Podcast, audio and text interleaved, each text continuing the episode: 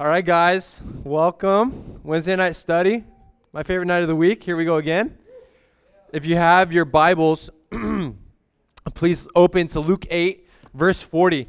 We're gonna get to the end of the chapter. We're gonna finish Luke 8 tonight, Lord willing. I have this. It started like yesterday and got gnarly today. Just this tickle in my throat. It's been going around. I'm getting all my coworkers sick, so might be brief. But it's going to be Lord willing, Spirit-led, and hopefully really encouraging. All right, guys? If you don't have a Bible, please raise your hand, and maybe Chauncey or somebody else will be willing to get you one. But if you do, Luke 8:40, and we're going to pray it up, and we're going to get into the Word. Father,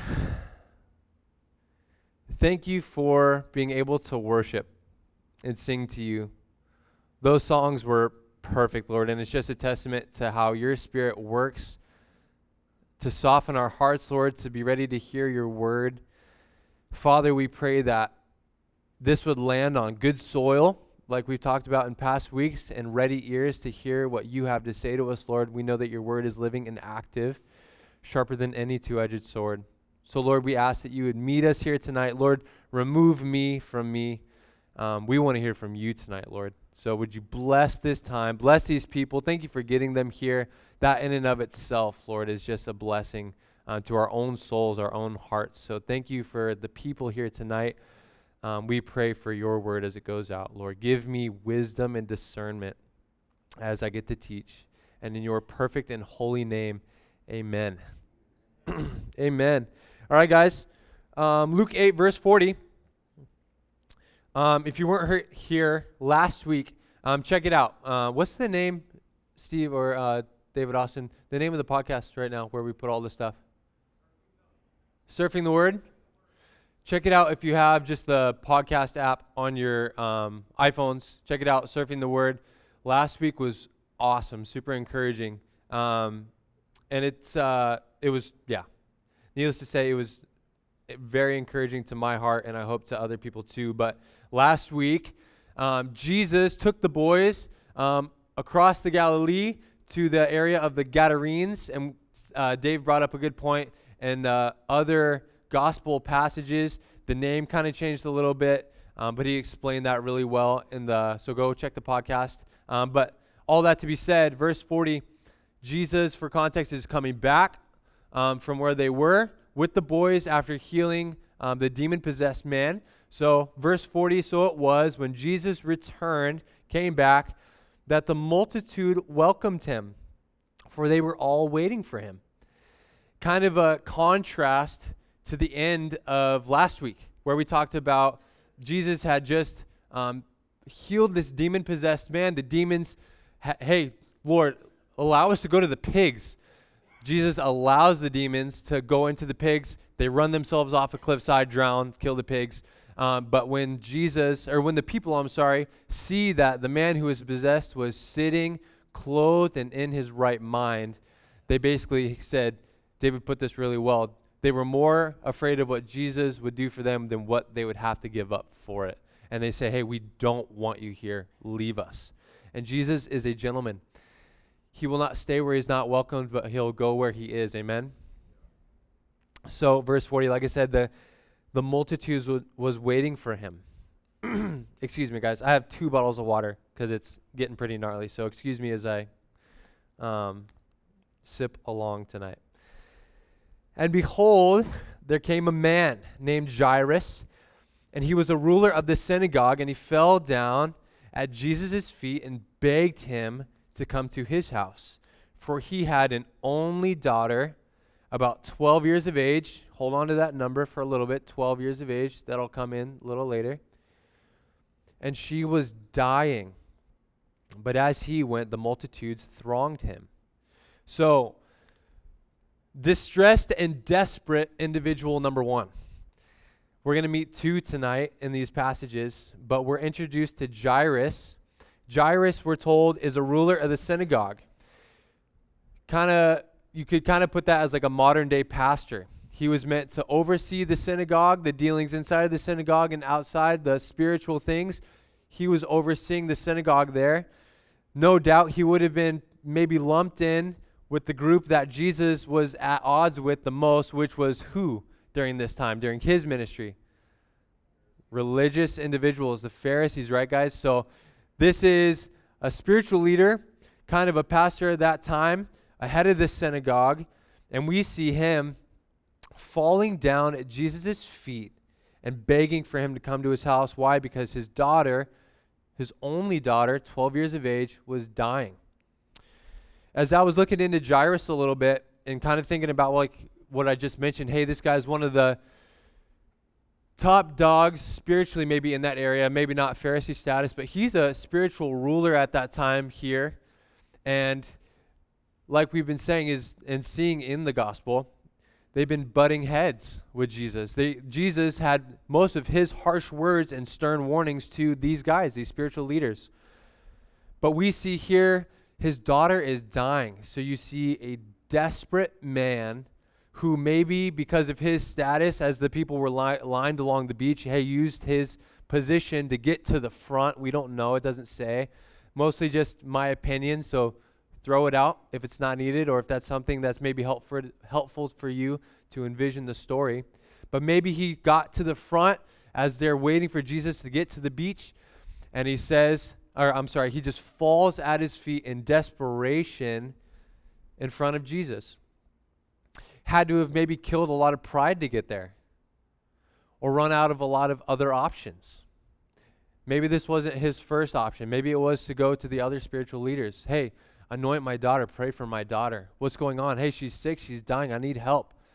Again, it doesn't say that, so I don't want to add to it, but I see this as a desperate individual who has cut down his pride, let go of it, and gone straight to the feet of the Jesus who he heard had been healing the blind, making the lame walk, and the sick are healed.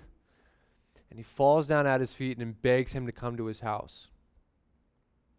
And I thought that was cool for a couple reasons, and I'm gonna explore that as we go on because we're gonna see a second desperate individual here in the story. 43.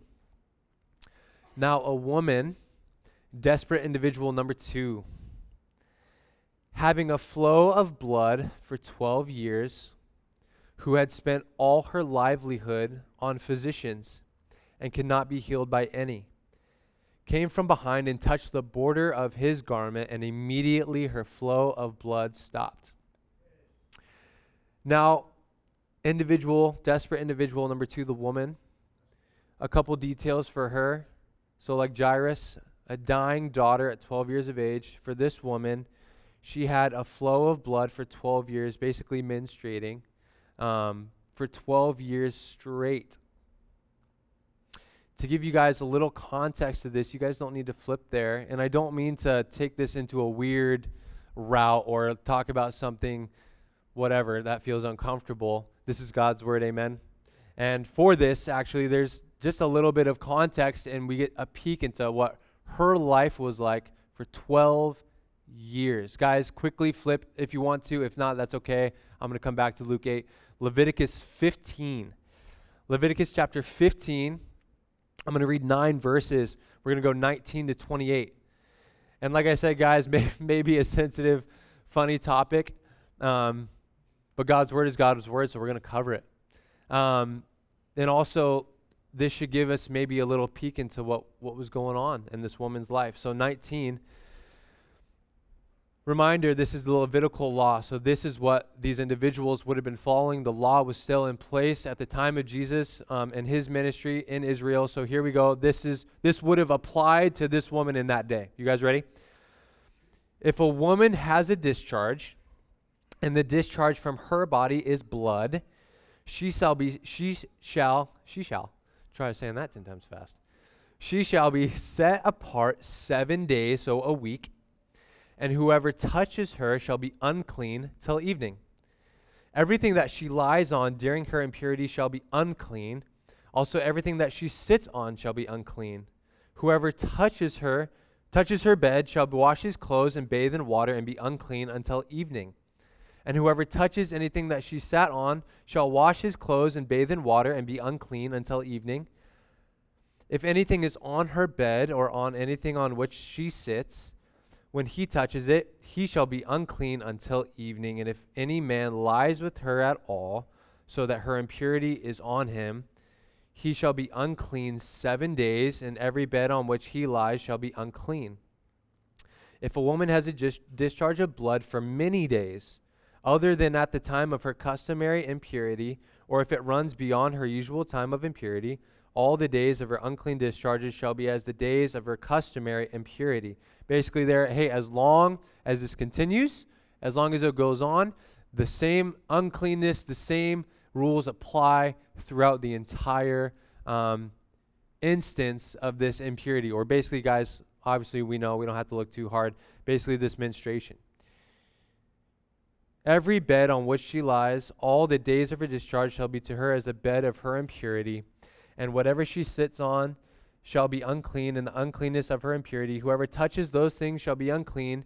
He shall wash his clothes and bathe in water and be unclean till evening. But if she is cleansed of her discharge, then she shall count for herself 7 days, and after that she shall be clean. So guys, when a woman would go through this, obviously natural, obviously repeated, there was a time where they were pronounced, hey, unclean.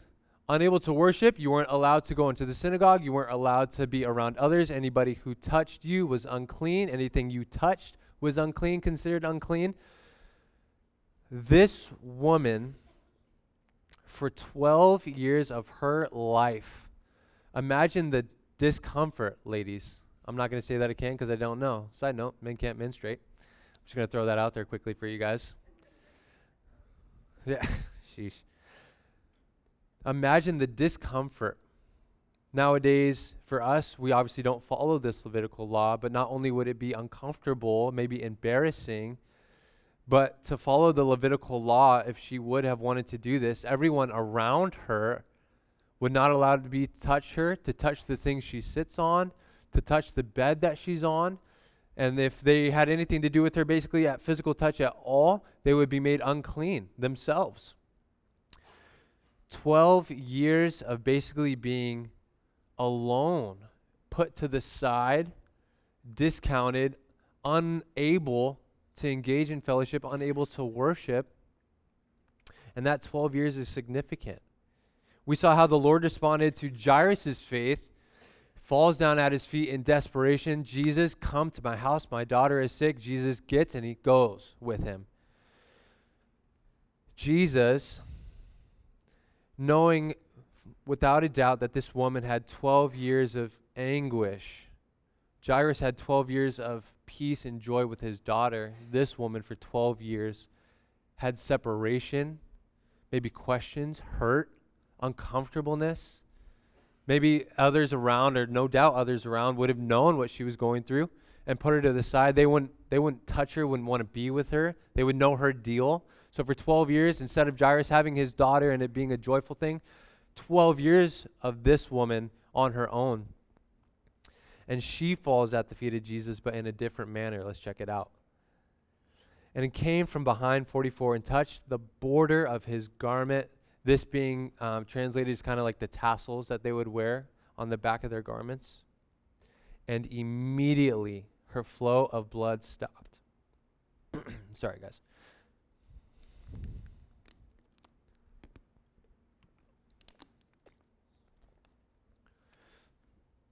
Ooh. As I was looking through this and kind of looking and comparing these two desperate individuals, Jairus comes to the front of the line, pushes his way to the front, maybe puts aside his ego, and he falls at the feet of Jesus. Hey, come save my daughter. This woman, ashamed, maybe no doubt ashamed and embarrassed, broke at the end of her rope. No more possessions left, having spent it on physicians, almost embarrassingly, in the same manner, falls at Jesus' feet, but kind of behind.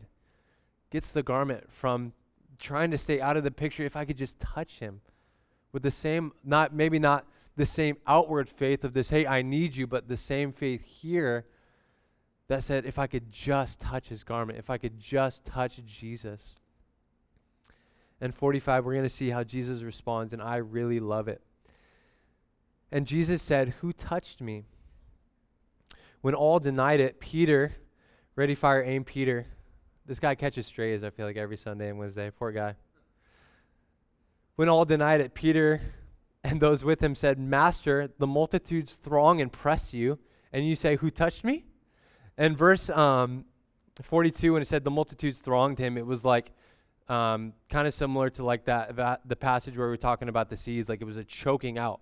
I don't know if you guys have been to like, it's different here on island, but if you're from the mainland or go and you like sports, when you go to like a sports event, and I've been able to go to a few, but when the crowds get locked up in a line and there's a bunch of people, you don't just take smooth, clean steps all together and get to where you're going. It's abrupt. You can't move. You can't get around. And so Jesus is in this situation. The multitudes are pressing in around him. And he says, after this woman touches him, hey, who touched me? Peter's like, what do you mean? Looking at the situation plainly as a man, as an individual, maybe the way we would respond, like, what do you mean he touched you? Him, her, him, me, you. But Jesus said, somebody touched me, for I perceived power going out from me. I love this. Jesus knows and responds to those who come to him in faith. Amen. Whether it be in the sight of many and in the sight of all, maybe like Jairus did. Or maybe you and I come to the Lord at times like this woman, ashamed, embarrassed. We don't want others to know the things we've been going on or have going on in our lives. I know there's been seasons in my life like that, things that are embarrassing, things that are hard, things that I don't want to admit. And I come to the Lord like in the back because I don't want to be seen at church because I know maybe one or two people there knows what's going on in my life. But Lord, like, if you see me, Lord, I need you. There's been seasons like that where it's just like embarrassing. But 46 is cool. Hey, somebody touched me, for I perceived power going out of me. The Lord responds, and he knows. Now, when the woman saw that she was not hidden, she came trembling and falling down before him. She's embarrassed. She's scared. She's been called out. Jesus, she thought she was off scot-free, touched the hem, immediately healed. Praise the Lord. She's trying to skirt out of there. Maybe you're trying to get away from the crowd, and Jesus goes, oh, hey, who touched me? She's caught. Falling down before him, she declared to him in the presence of all the people the reason she had touched him and how she was healed immediately. Maybe even more embarrassing here.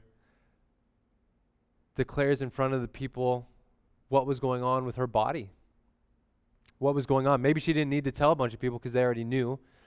But she's caught and she proclaims to Jesus, hey, this was going on and I'm healed.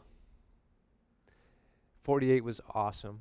And he said to her, daughter, be of good cheer. Your faith has made you well. Go in peace. 12 years she's been isolated. Can't touch her loved ones, her family. If she had that, maybe, maybe not. Scripture doesn't say.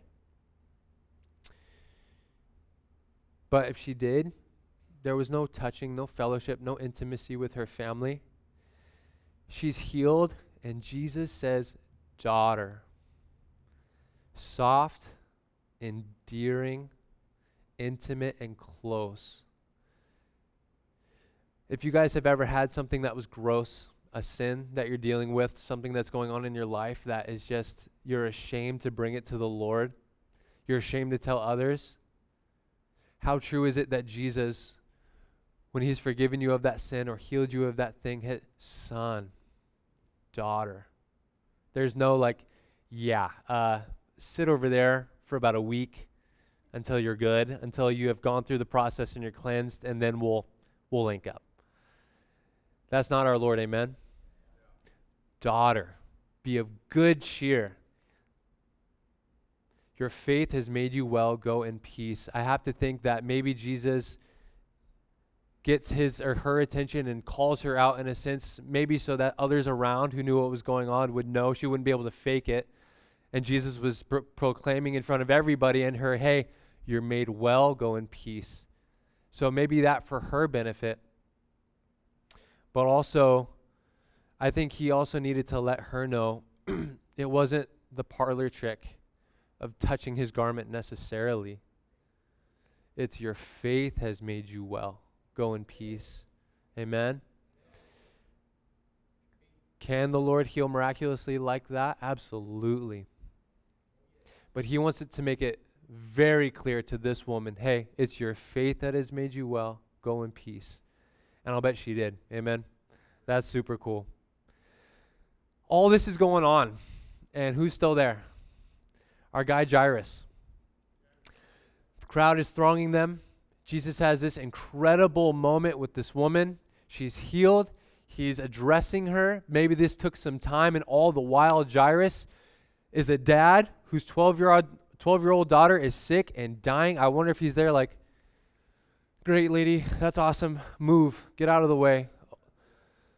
My daughter is sick. Congrats. I don't care. Jesus, you're slow. You're late. Let's go. Is that relatable? Amen. Like, how many times am I just like, day late and a dollar short, Lord. Holy cow. This could have been done a week ago. That would have been great. The Lord is never late. He arrives precisely when he means to. Got you, Austin. That was Gandalf, if you're wondering. But how true is that?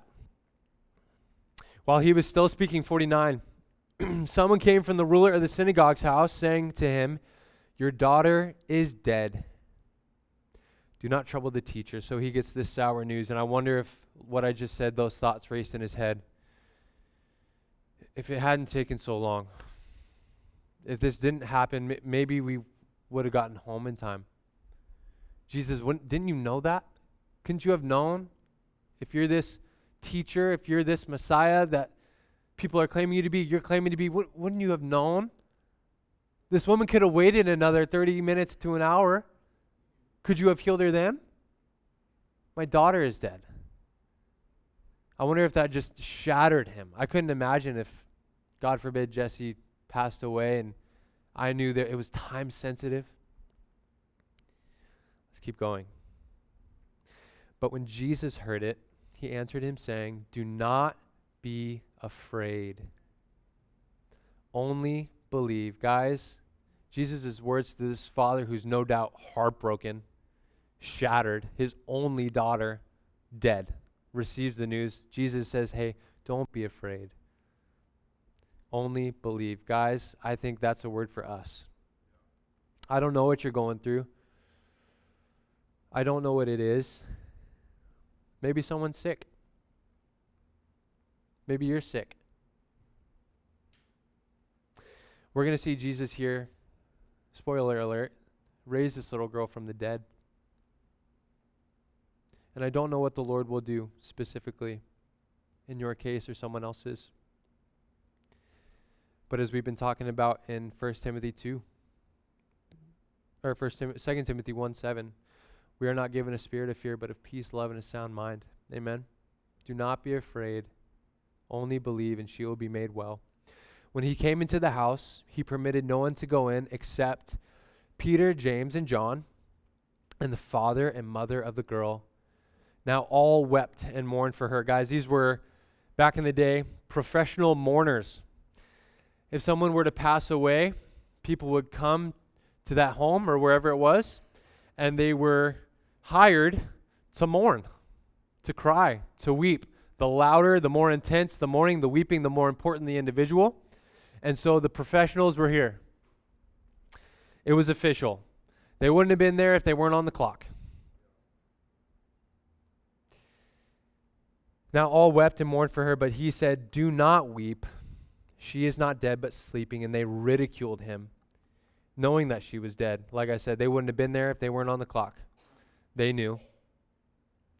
But he put them all outside, took her by the hand, and called, saying, little girl, arise. Then her spirit returned, and she arose immediately. And he commanded that she be given something to eat. And her parents were astonished, but he charged them to tell no one what had happened.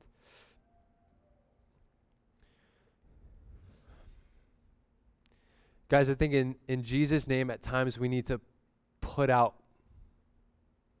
that doubt or those who ridicule. Jesus, there was no room for that for him. They ridiculed him and they put him out. And this little girl was risen from the dead.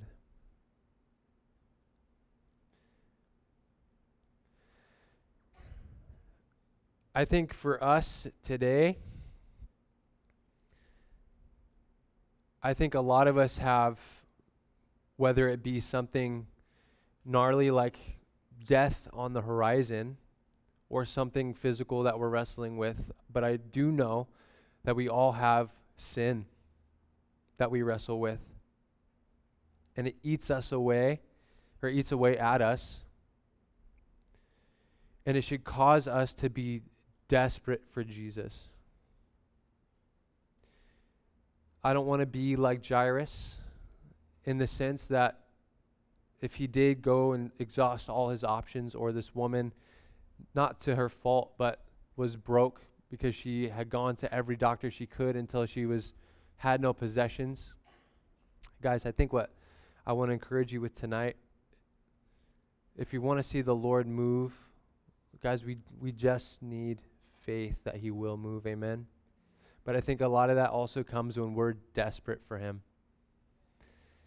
I can get into seasons in my life where it's easy to cruise, do my thing, or maybe an individual here, or I don't know, let this be just amongst yourselves, but is living with that sin, living with that illness for long periods of time, and there's that desperation for the Lord isn't there anymore, and we just cruise with it.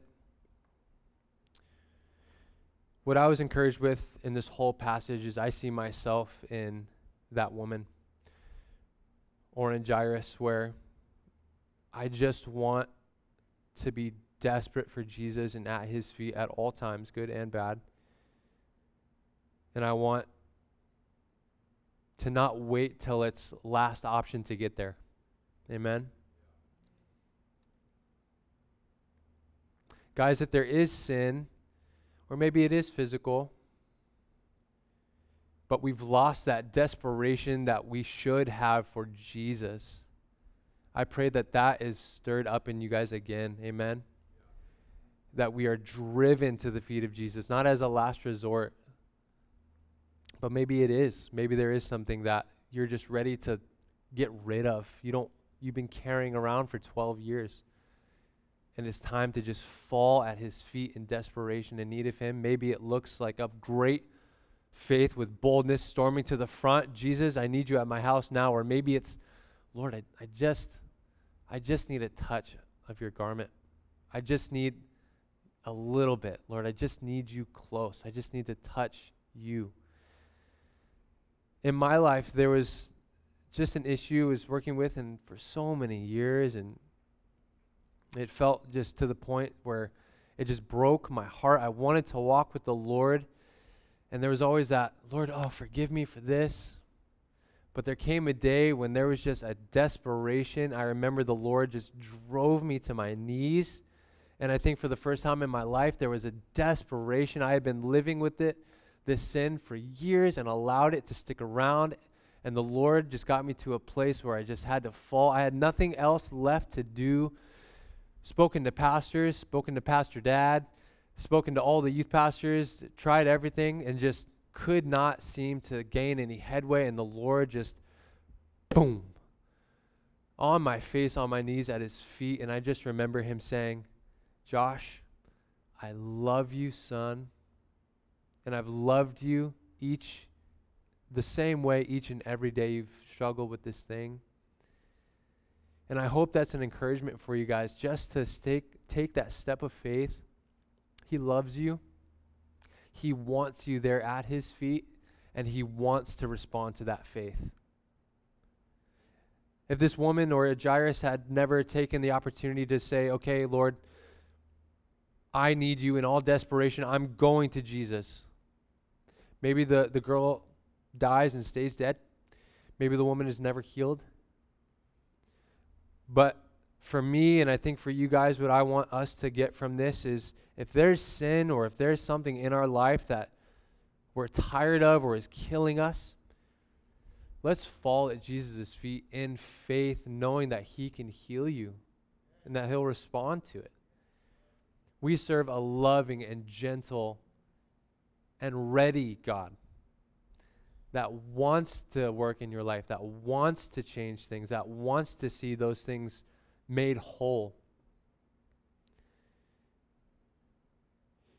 Maybe there's somebody here who you haven't given your life to the Lord. You've tried all the roads. You've tried everything. You've gone every route. You've seen every doctor. You've gone to every philosopher in the world, every friend, every drug, every drink. And it's killing you. It's rotting away, and you know it. Would you fall on your face before Jesus? Today is the day of salvation. You don't need to live with that anymore. Jesus has separated us from our sin as far as the east is from the west. Amen. Thank you, Lord, that he heals us physically, yes, but our worst condition, our spiritual condition, our sin condition can be taken away like that in a moment. And it takes a small step of faith, realizing, hey, I'm a sinner, Jesus, but you died for my sin. I don't want it here. I can't have it here. It's killing me. It's killing those around me. It's killing my relationships. It's killing my marriage. Lord, I need you. Touch me. Let's bow our hearts and our heads, Lord. And guys, I'm going to pray. And if that's you, Lord, or guys, I pray that you guys would just raise your hand, Lord, if that's something that he would have us do. So guys, if that's you, repeat after me. Lord Jesus, I believe that you died on the cross for my sin. Lord, I believe that you rose again 3 days later. I believe you are the Son of God. Lord, and I pray that you would take away all my sin, Lord, and that your Holy Spirit would come and reside in me and make me a new creation. If anybody prayed that, would you please raise your hand? We would love to just keep praying for you and love on you. Father, thank you for the believers in this room. Lord, I pray that we would bring the things that ail us to you. We wouldn't wait for last resort, that we come in faith boldly, Lord. Thank you that we as believers, we can come boldly to your throne, Lord, and we can lay these things at your feet. Thank you, Lord, that our sin is handled, Lord. And I pray if there is anyone here dealing with something physical, or maybe a sick loved one or sick themselves, Lord, if it is your will, we pray in faith that you would touch these individuals, Lord, and heal them, Lord, like this woman. If it's your will, would it be immediately? Father, we love you. Thank you so much for your word. Thank you for this encouragement, Lord. Thank you that you call us sons and daughters. Who are we that the God of the universe would love us that way? Thank you, Jesus. We love you, Father, in your precious name. Amen.